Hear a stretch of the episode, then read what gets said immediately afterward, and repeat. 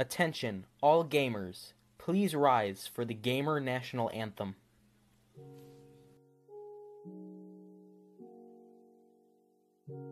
Rozpoczęcia są zawsze przerażające, ale cóż. Dzień dobry, witam wszystkich bardzo serdecznie. Z tej strony Tomasz Murawski, Sztuka 01.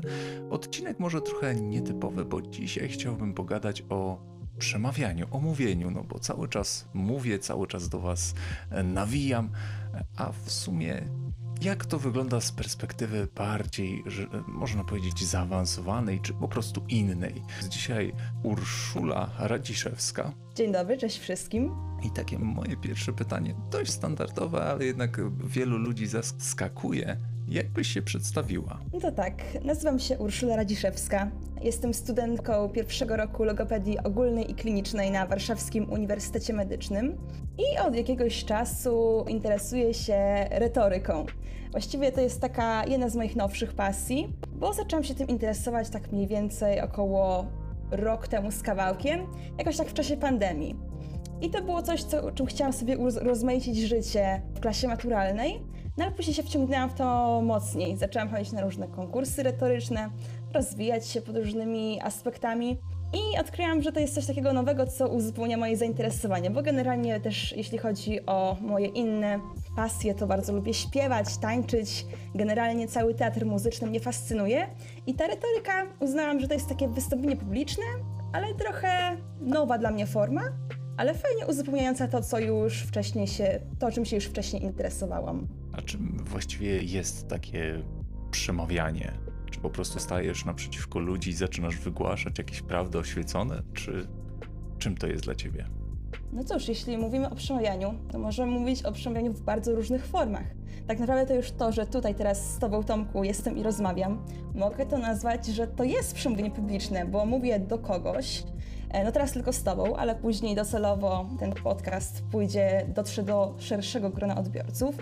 E, więc generalnie przemawianie publiczne możemy podzielić na kilka tego kategorii. Możemy po prostu takie mini przemawianie publiczne to jest chociażby po prostu rozmowa z panią w sklepie, albo po prostu wypowiedzenie się, na przykład y, zadanie pytania w czasie wykładu, albo chęć rozwinięcia jakiegoś tematu na zajęciach.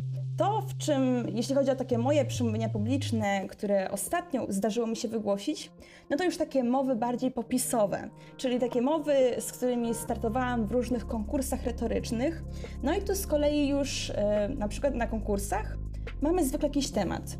No i mamy czas określony i po prostu musimy mieć jakąś tezę. Musimy mieć coś, do czego chcemy przekonać nasze audytorium. No i wtedy to jest mowa już taka bardziej oczywiście przygotowana, gdzie no, trzeba zadbać o różne elementy, takie jak wstęp, rozwinięcie, zakończenie. Trzeba dobrze też pomyśleć o formie.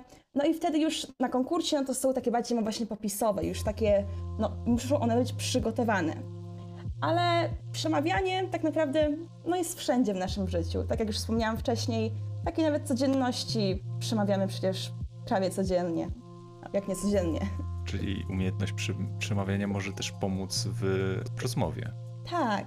Generalnie jeśli chodzi o moje takie pierwsze zetknięcie się z przemawianiem, właśnie z przemawianiem, e, już wcześniej wspomniałam, że zaczęłam się interesować tą retoryką mniej więcej około rok temu i to się zaczęło od tego, że zapisałam się na zajęcia online. To się nazywało bodajże Klub Młodych Mówców.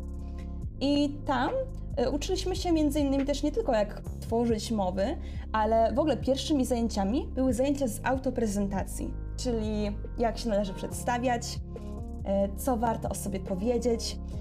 I pracowaliśmy też nad taką warstwą nie tylko co mówić, ale też jak mówić. I na przykład no, ten rok temu, kiedy to zaczynałam, uświadomiłam sobie, że ja często mam tendencję do przerywania sobie y, mówienia y, no czymś, y, e, no, mm, mm, no miałam mnóstwo takich przerywników i mm, między innymi to, że mm, te zajęcia, no to nauczyłam się, y, dostałam też taki feedback właśnie, że muszę nad tym pracować. Więc to jest nie tylko jakby, form, y, jakby praca nad, nad samą treścią, ale też jakby nad formą. I ja akurat między innymi wyniosłam wielu z tych zajęć to, że często kiedy nawet tak luźno mówię, to właśnie zdarza mi się tak zacinać albo niepotrzebnie wtrącać to y. Ale kiedy człowiek się tego już uczy, to jednak później staje się bardziej świadomy i jednak no, implementuję te elementy w swoim codziennym życiu, nawet w normalnych rozmowach. To, to w takim razie takie normalne mówienie nie staje się w pewnym stopniu stresujące, gdzie uważasz, żeby nie wtrącać jakichś takich złych przerywników, czy po prostu uważasz na język? Wiesz co, na początku może to być takie właśnie, że kiedy próbujesz się zacząć kontrolować, no to trochę to może bywać takie. To jest, to jest taki, mm, powiedzmy, trening na początku. Ale mam wrażenie, że kiedy już co jakiś czas się ćwiczy, bo kiedy miałam te zajęcia, to je miałam raz w tygodniu przez trzy miesiące, e, gdzie pracowaliśmy nad różnymi mm, przestrzeniami, ale w tym momencie zauważyłam, że już niektóre rzeczy zaczynają mi przychodzić naturalnie, że nie muszę się aż tak bardzo kontrolować. A z drugiej strony też uświadamiam sobie, że też muszę być dobra dla samej siebie, bo kiedy mówię, no to jednak wiadomo, nad niektórymi rzeczami trzeba bardzo dużo ćwiczyć, żeby opanować je do perfekcji. I sobie uświadomiłam, że no jednak czasami, no jestem tylko człowiekiem. Czasami zdarza mi się y, wstrącić dużo y, e, zaciąć się. Czasem może mi się zdarzać, że powiem coś nieskładnie. Ale z drugiej strony muszę właśnie być dla siebie dobra i myślę, że to też ka każdy, kto tak się próbuje doskonalić w przemawianiu publicznym, e, powinien też wziąć pod uwagę to, że no, to jest zawsze proces. Tych rzeczy się uczy człowiek, ale nie zawsze będziemy idealni. I to, że czasami jakieś tam nam rzeczy wpadną, coś nam nie wyjdzie, szczególnie właśnie takich luźnych, w luźnej konwersacji, no to wiadomo, że jesteśmy tylko ludźmi i po prostu no takie niedociągłości zawsze będą z nami i też trzeba, nie należy się biczować z tego powodu. Akceptacja siebie to chyba jedna z najcięższych sztuk, jaką można się nauczyć. Tak, na pewno. Tym bardziej, kiedy zauważyłam to właśnie w tej przestrzeni występów publicznych, bo zauważyłam, że są bardzo różne typy mówców. Są mówcy, którzy są tacy bardzo spokojni, opanowani, którzy mówią wszystko bardzo logicznie, metodycznie.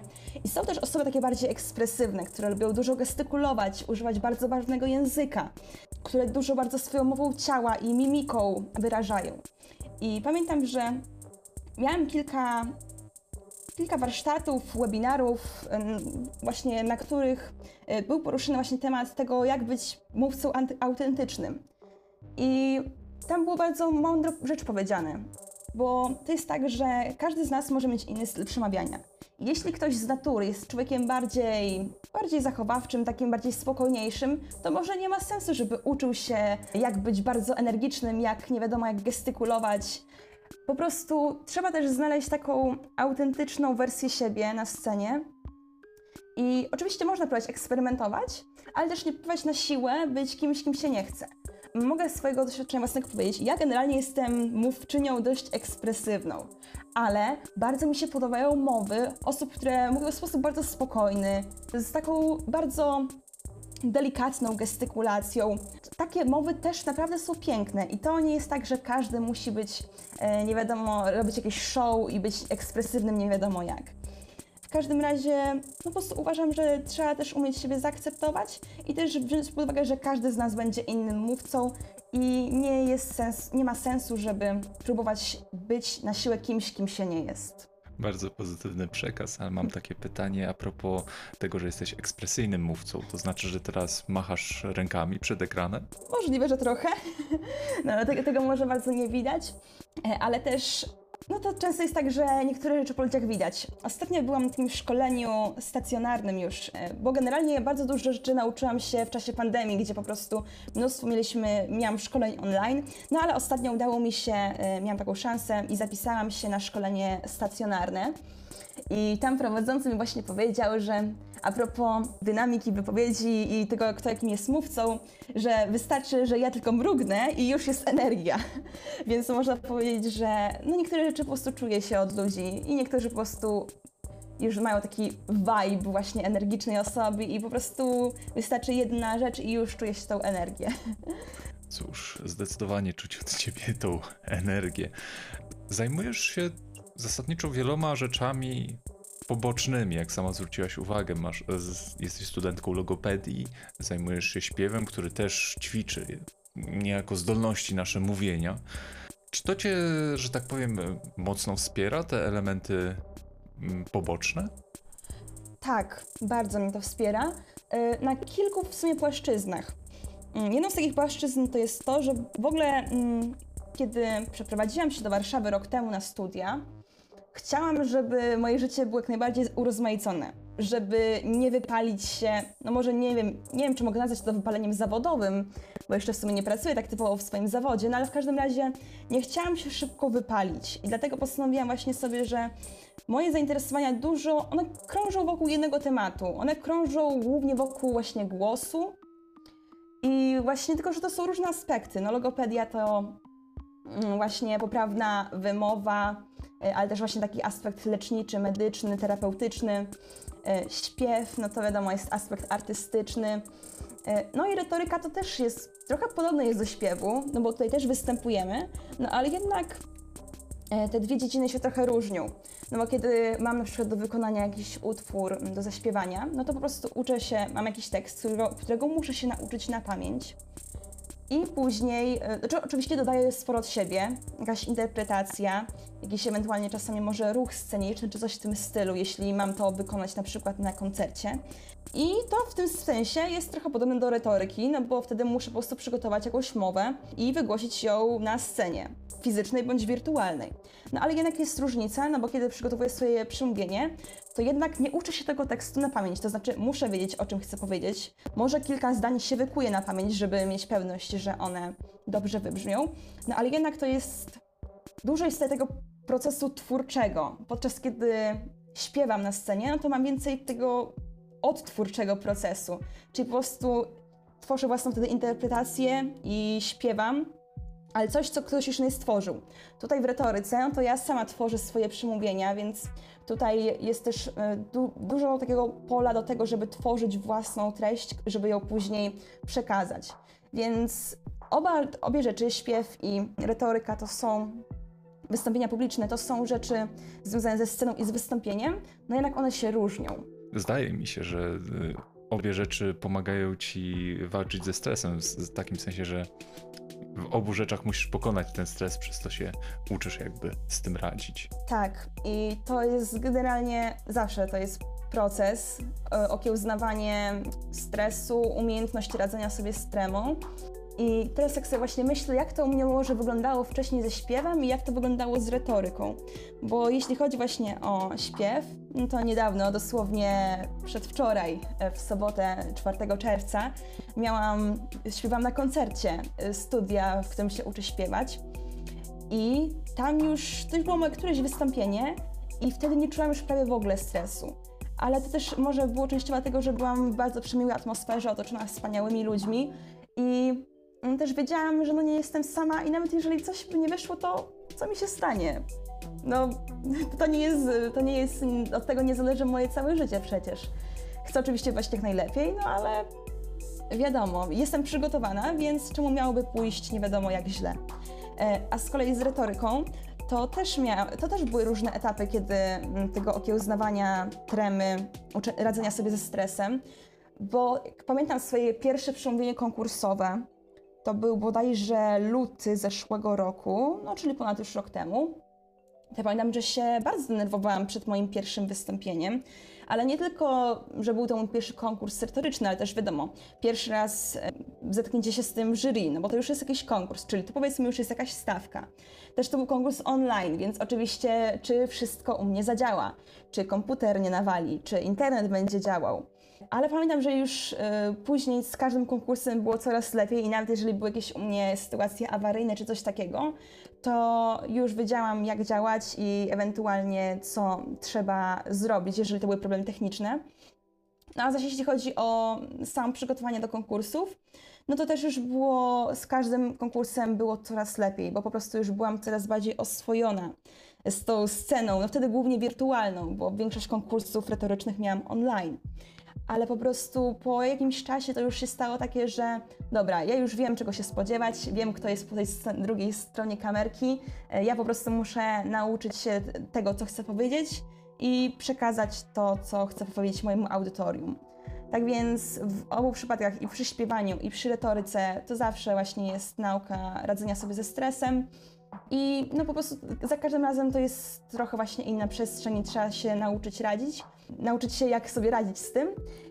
Ale no, najlepszą rzeczą na to, żeby nauczyć się z tym radzić, jest praktyka. Czyli po prostu branie udziału w konkursach, branie udziału e, w różnych mm, wydarzeniach, kiedy masz możliwość wystąpić i wtedy po prostu za każdym razem wszystko staje się coraz łatwiejsze. Skoro mowa o konkursach, to jak to wyglądało z Twojej perspektywy? Jak się odbywają takie konkursy? To tak, to może, żeby uściślić, żeby było wiadomo o czym mówię. Te konkursy, w którym brałam udział, to głównie był konkurs Najlepszy Polski Mówca, e, organizowany przez Akademię Retoryki Igora Zalewskiego. I obecnie brałam udział teraz e, w drugiej edycji, ale brałam też udział w pierwszej. I to wyglądało tak, że mieliśmy kilka tur turniejów eliminacyjnych.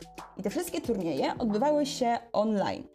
E, w pierwszej edycji wszystkie turnieje odbywały się online i finał również odbywał się zdalnie. A ta druga edycja, w której e, brałam właśnie teraz udział, teraz też mamy eliminacje, które są zdalnie, ale finał odbędzie się już stacjonarnie w Warszawie. E, I tu już mogę zapowiedzieć, że ja się znajdę w tym finale, gdyż już udało mi się wygrać jeden z tych konkursów. Udało mi się wygrać kwietniową edycję najlepszego polskiego mówcy tego roku.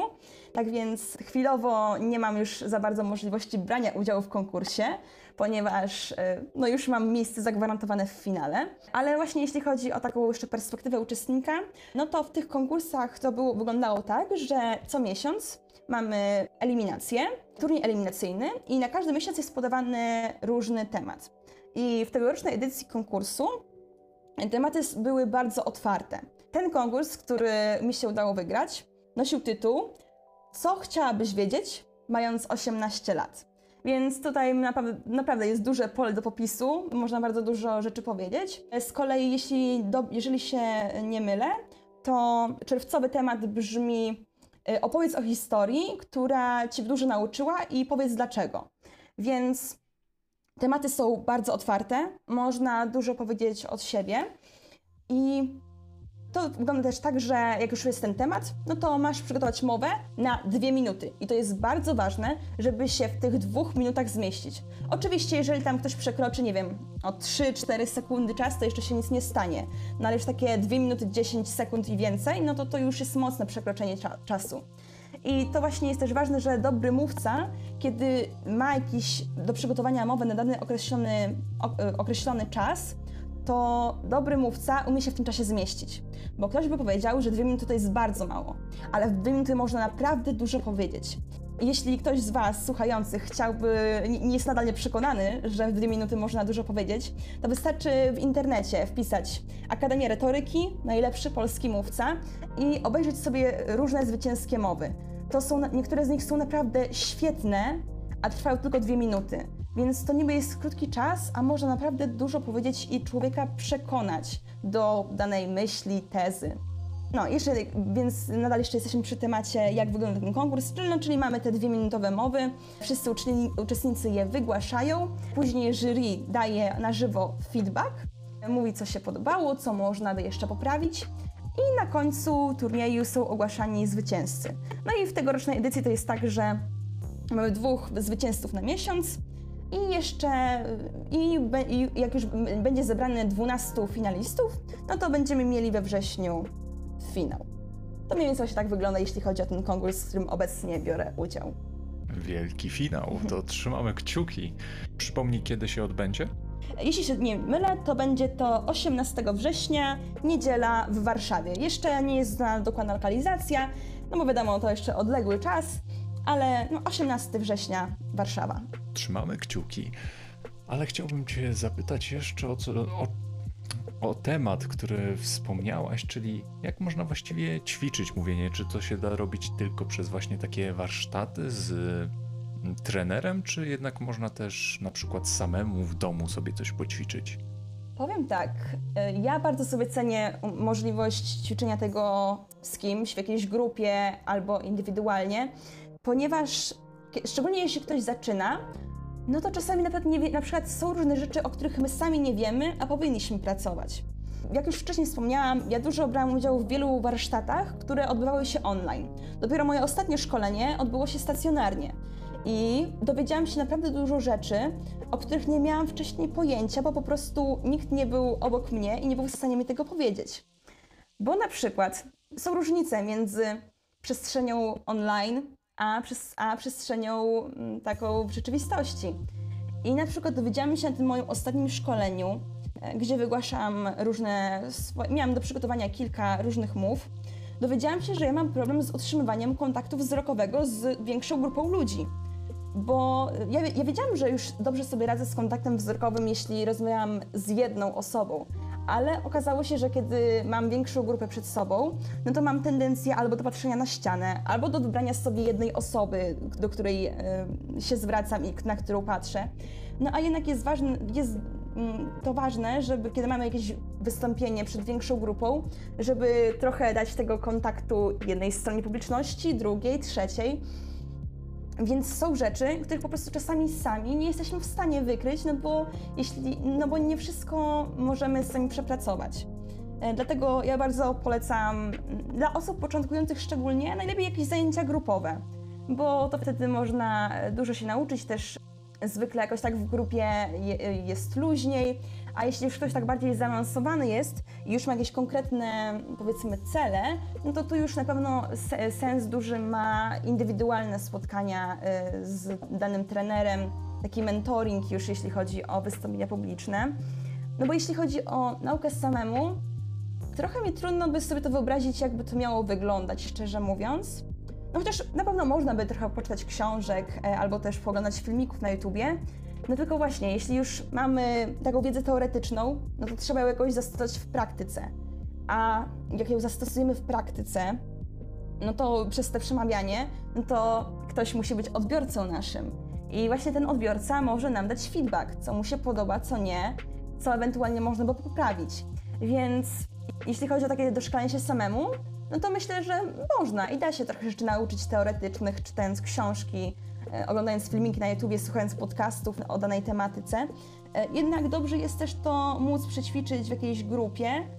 Może nawet niekoniecznie musi to być taki zorganizowany warsztat, ale czasami też nasi najbliżsi znajomi mogą nam powiedzieć, co im się podoba, co, y, co nam wychodzi dobrze, czy nie.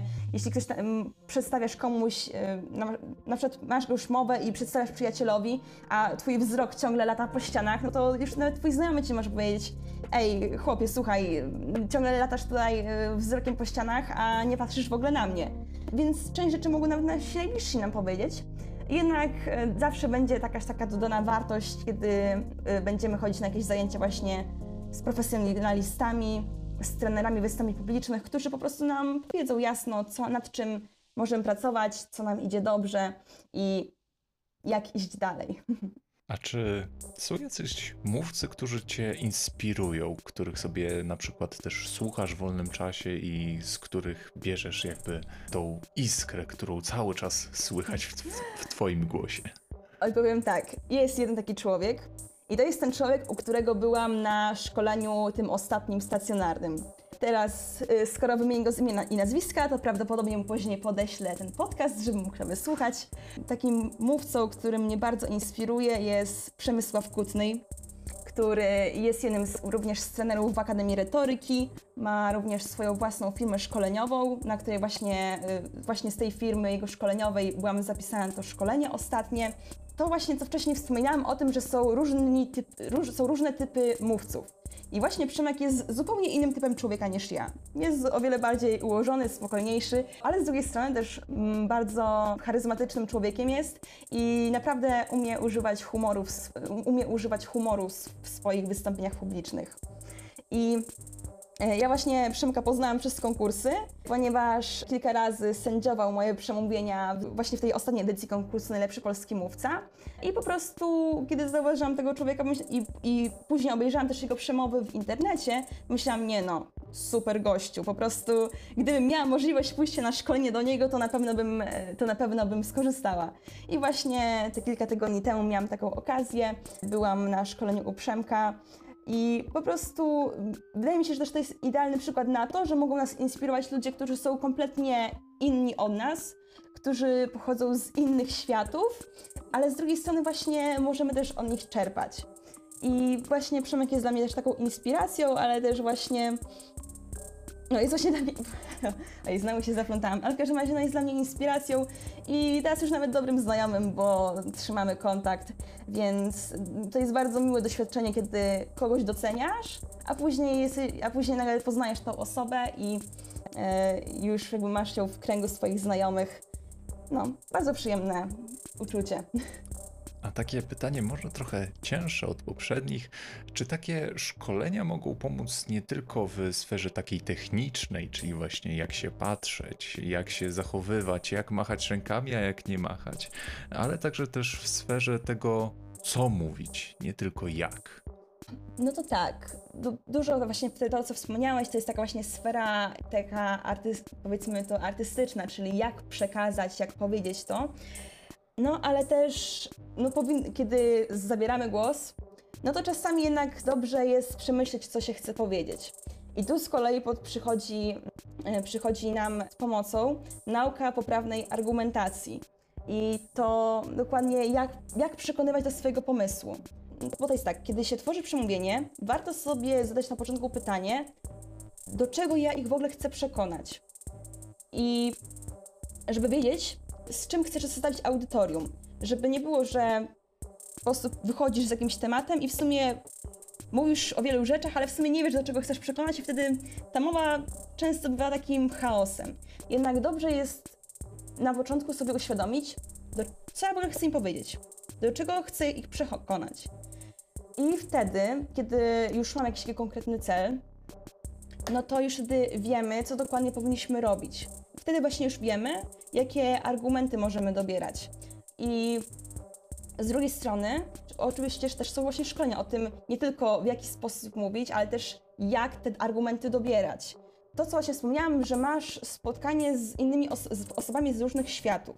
Wiele szkoleń wniosło do mojego życia to, że y, dowiedziałam się, jak ktoś inny, jaki, jaki mm, pogląd na daną sprawę może mieć ktoś inny. I dzięki temu nauczyłam się szerzej patrzeć na różne problemy. Bo bywało czasami tak, że nawet mieliśmy takie zadania, że mieliśmy po prostu przypisane stanowisko do jakiejś tezy y, i nawet jeśli nie było to zgodne z naszym przekonaniem, to musieliśmy jakoś próbować tej tezy wybronić. Więc te szkolenia nauczyły mnie to też, że jak mówić o różnych rzeczach i czasami jak spojrzeć na to z innej perspektywy. Nie tylko takiej mojej swojej prywatnej, ale właśnie z perspektywy takiej szerszej, innej osoby.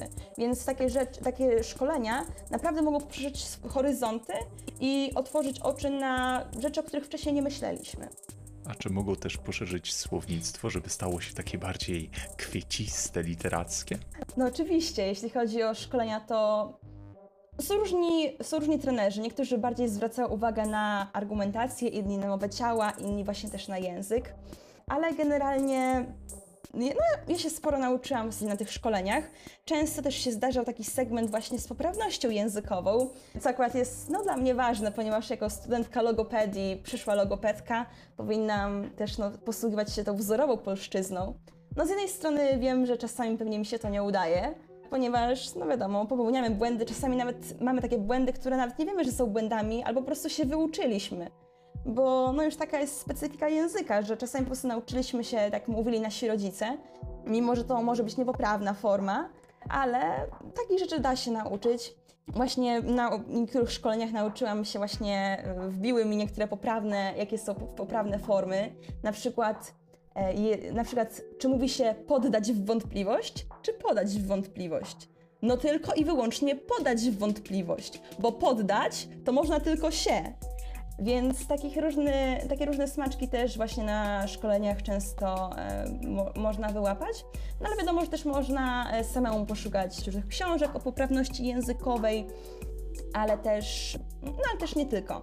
To był taki aspekt powiedzmy poprawności językowej, e, ale jeśli chodzi też o taki samą kwiecistość wymowy, jak to tak nazwałeś, no to też wydaje mi się, że szczególnie kiedy się uczy człowiek storytellingu, to wtedy ta tutaj poszerzanie słownictwa często się pojawia, e, bo storytelling to jest nic innego jak po prostu wykorzystywanie opowieści w wystąpieniach publicznych. No i kiedy właśnie opowiadamy o czymś, e, no to często właśnie staramy się użyć e, bardziej na przykład dynamicznych czasowników, że zamiast pobiegł, to popędził na złamanie karku, albo to były właśnie, czyli dynamiczne czasowniki, albo też obrazowe rzeczowniki. Czyli zamiast powiedzieć, że po prostu zjadł pizzę, no to można powiedzieć, że rozkoszował się aromatem sosu pomidorowego na chrupkim cieście z ciągnącym się serem. Więc generalnie, kiedy się ćwiczy właśnie opowiadanie historii, to wtedy też jak się wypowiadać bardziej elegancko, kwieciście, no to wtedy się może pojawić na pewno. I taki storytelling też jest na takich warsztatach. Tak, czasami tak. Czasami warsztaty są takie, jeśli mamy na przykład warsztaty są dłuższe albo podzielone na kilka segmentów, no to wtedy się może się pojawić storytelling, ale czasami są też takie szkolenia y, pomniejsze, gdzie są po prostu różne tematy. Ja na przykład bra byłam, brałam udział w wielu szkoleniach, niektóre właśnie były monotematyczne.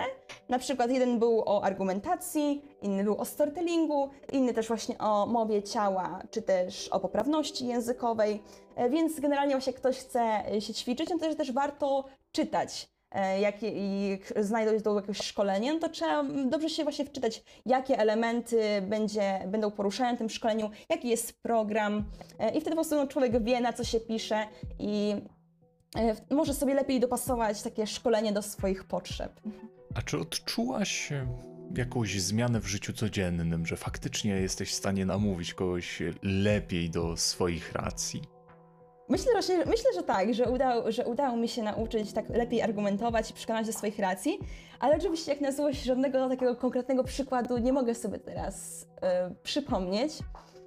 Jednak no, zawsze taka umiejętność przemawiania podbudowuje taką i pewność siebie, no i jednak to też jest po prostu umiejętność i umiejętność, którą po prostu później wykorzystujesz, czasami nawet już nieświadomie w swoim życiu i no to po prostu pomaga. Więc no teraz na, na chwilę obecną, no, tak na szybko nie przypomnę sobie jakiegoś tam właśnie ładnego przykładu, kiedy to na przykład udało mi się kogoś przekonać do czegoś, ale na pewno teraz jestem w stanie bardziej o wiele klarownie przedstawić jakiś pomysł, mm, przedstawić y, zalety, wady, no i po prostu lepiej przekonywać. A masz jakieś plany związane dalsze z przemawianiem? Bo masz we wrześniu finał, więc myślę, że z tego nie zrezygnujesz, ale co potem? No tak, oczywiście taką, jeśli chodzi o takie cele najbliższe, no to przede wszystkim jest ten finał e, w czerwcu. I wiesz, właśnie ja się zastanawiałam z tym właśnie, co dalej z tym wszystkim. No bo z jednej strony mogę później dalej brać udział w konkursach czy coś, no ale chyba dobrze by było wyjść z tym gdzieś dalej. I na razie jeszcze nie mam takich żadnych zacementowanych e, murbeton planów, co bym chciała dokładnie robić z tym przemawianiem. Ale myślę, że dobrze by było to w końcu, dobrze by teraz już to połączyć trochę właśnie z tym, co też robię innego w życiu.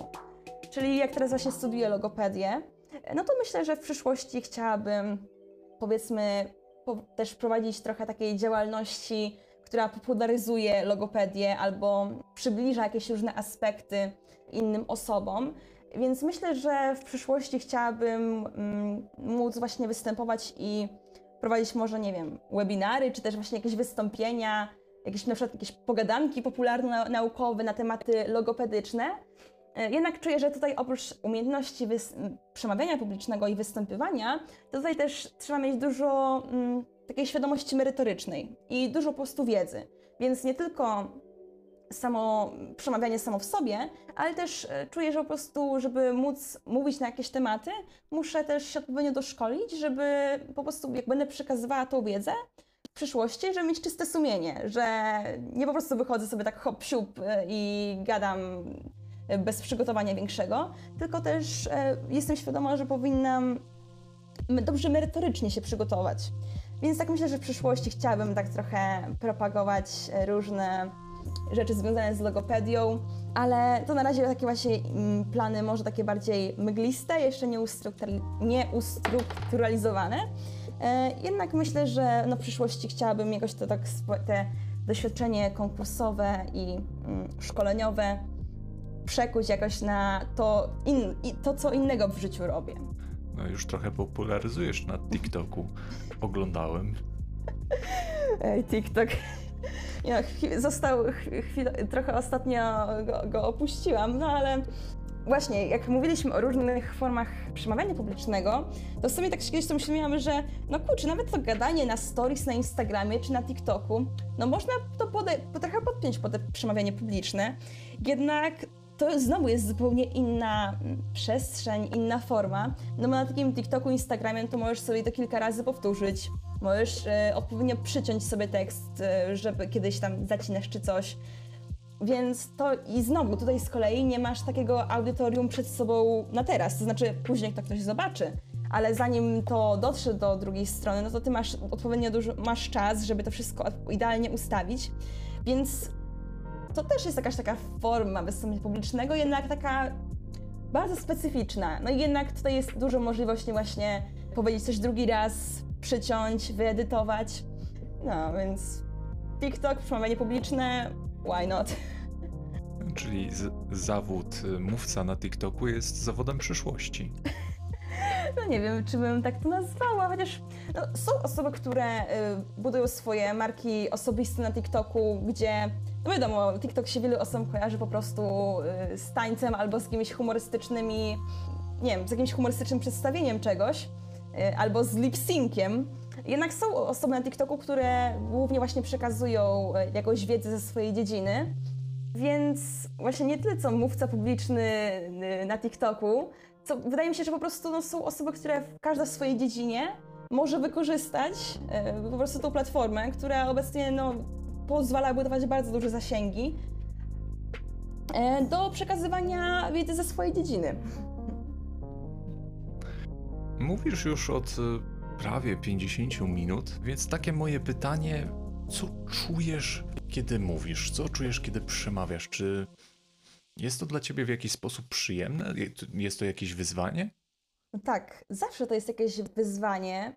Znaczy, jeżeli właśnie mówimy o przemawianiach w kontekście tych konkursów, no to zawsze jest trochę tego stresu, trochę tej tremy, ale też mm, często to jest wyzwanie w ogóle przed, prze- przed samym przemawianiem, bo mm, jak brałam udział właśnie w tych wielu różnych konkursach, no to czasami tematy były takie, że nie za bardzo na początku wiedziałam, co powiedzieć. Musiałam czasami się naprawdę pogimnastykować, żeby wymyślić coś. I więc to było takie często wyzwanie y, przed samym konkursem.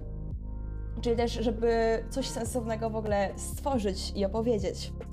No ale generalnie powiem, że sprawia mi to przyjemność. Oczywiście na początku bywało trudno.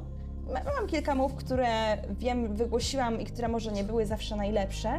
Mm, Jednak staram się, no jednak mieć z tego frajdę. No gdybym nie miała z tego frajdy, to nie brałabym udziału w bodajże ile? 10 różnych konkursach, prawie co miesiąc. No w ciągu półtorej roku ostatniego. I to jest właśnie też takie, że czasami naprawdę mam taką możliwość powiedzieć, co mi leży na sercu.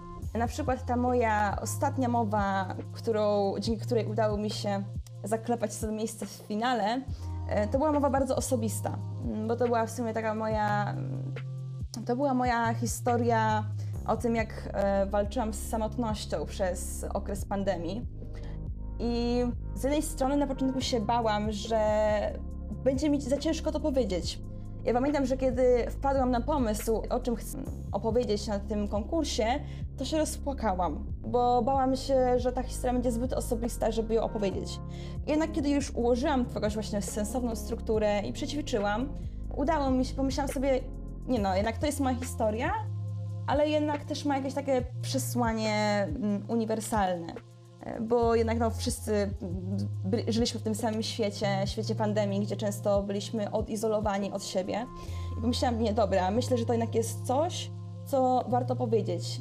I kiedy przemawiałam, to naprawdę to była moja taka czysta historia, mimo że trudna, to cieszyłam się, że mogłam ją opowiedzieć. I później, jak też rozmawiałam z znajomymi, którzy przesłuchali to przemówienie, to mówili mi, że naprawdę czuć, że to autentycznie ja mówię, że czuli tą właśnie prawdziwość mojej historii. Tak więc nie wszystkie mowy są łatwe z różnych przyczyn, jednak każda z nich jakoś przyczyniła się do mojego rozwoju. No i gdyby mi to nie sprawiało jakiejś właśnie frajdy, to no raczej nie robiłabym tego. A czy w takich rozmowach codziennych, że tak powiem, też dostrzegasz coś więcej? Znalazłaś jakieś drugie dno? No, to też takie pytanie głębokie, filozoficzne. Powiem, że od jakiegoś czasu, no głębiej przyglądam się niektórym sprawom, ale w sumie nie wiem, czy to jest bardziej wynik tego właśnie tej retoryki i konkursów z wystąpień publicznych, czy to po prostu wynika z mojej właśnie chęci odkry odkrycia, odkrywania nowych rzeczy w sobie i w innych ludziach. Chociaż możliwe, że właśnie to trochę jest związane z wystąpieniami publicznymi, bo W ogóle y, istnieje w moim telefonie kilka takich folderów, gdzie są różne notateczki i niektóre z nich to są jakieś takie moje spostrzeżenia, mm, jakieś takie ciekawe tematy, o których mam wrażenie, że dużo osób nie wie, a mogłabym komuś później tą, nie wiem, taką wiedzę przekazać. E, Albo też właśnie jakieś takie różne koncepty. I y, sobie w, często w tych notateczkach zapisuję. Dzięki temu i właśnie za, zachowuję sobie te pliki, bo może w przyszłych przemówieniach będę mogła coś z tego wykorzystać. Więc w sumie teraz tak po, po tym właśnie dłuższym namyśle myślę, że właśnie tak, że te przemówienia publiczne sprawiają, że niektóre rzeczy jakoś tak bardziej staram się przemyśleć, żeby je później jakoś zapisać, zapamiętać, żeby ewentualnie móc je wykorzystać w przyszłości. Bo często na konkursach właśnie brane jest pod uwagę też to, czy taka jakby odkrywczość tego mm, przemówienia, e, jakaś taka właśnie trochę niespodziewana y, teza albo jakiś taki wniosek, który wynika z tej mowy.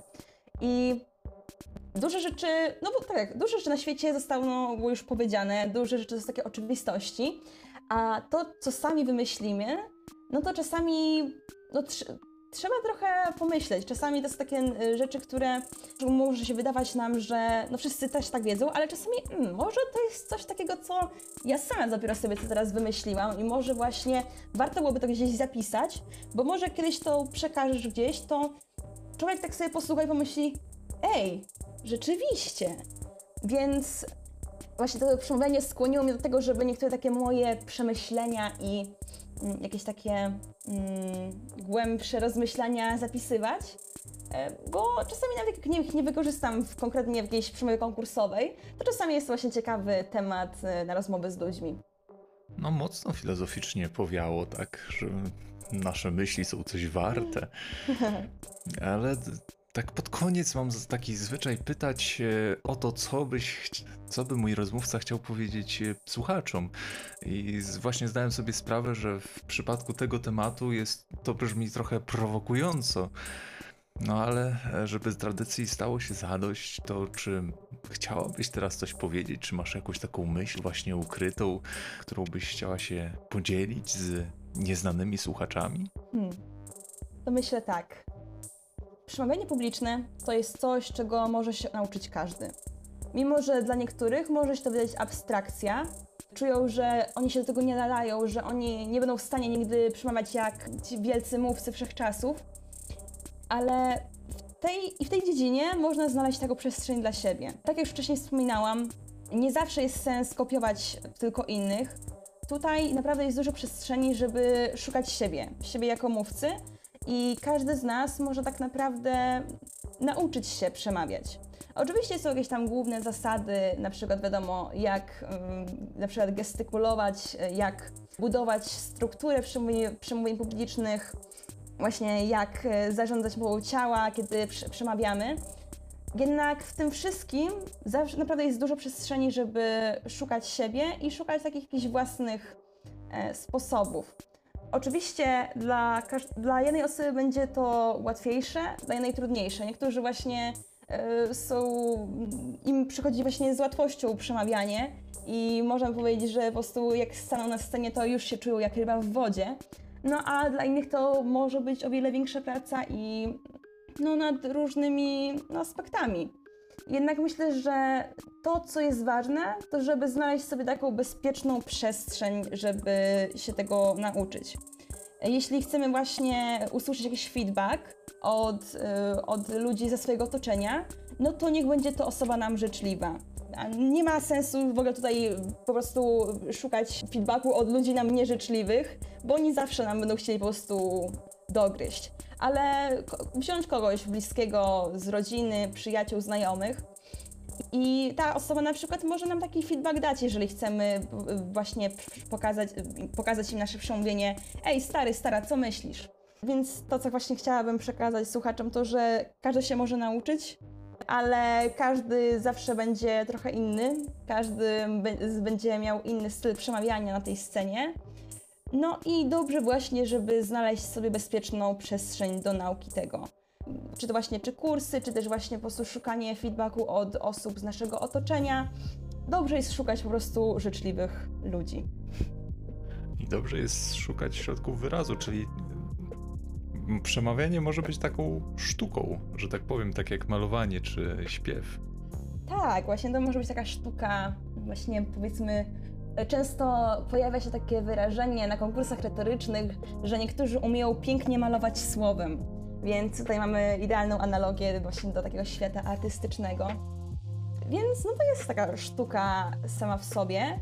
E, I to jest też tak, że no, po prostu to jest coś, co można ćwiczyć, coś, co można doskonalić, coś, co może być piękne. No cóż, po tak e, wyczerpującej odpowiedzi nie pozostaje mi nic innego, jak pożegnać się z wami. Ze mną była Urszula Radziszewska. Dziękuję Wam bardzo wszystkim i dziękuję w ogóle za zaproszenie na tę rozmowę. No w sumie dla mnie to był pierwszy taki tego typu takie typu, tego typu wystąpienie. No znowu, kolejny typ wystąpienia publicznego, nowy dla mnie. No ale zawsze jakaś nowa, mm, nowe doświadczenie na przyszłość. I mam nadzieję, że bardzo przyjemne, miłego dnia. Miłego dnia, do usłyszenia.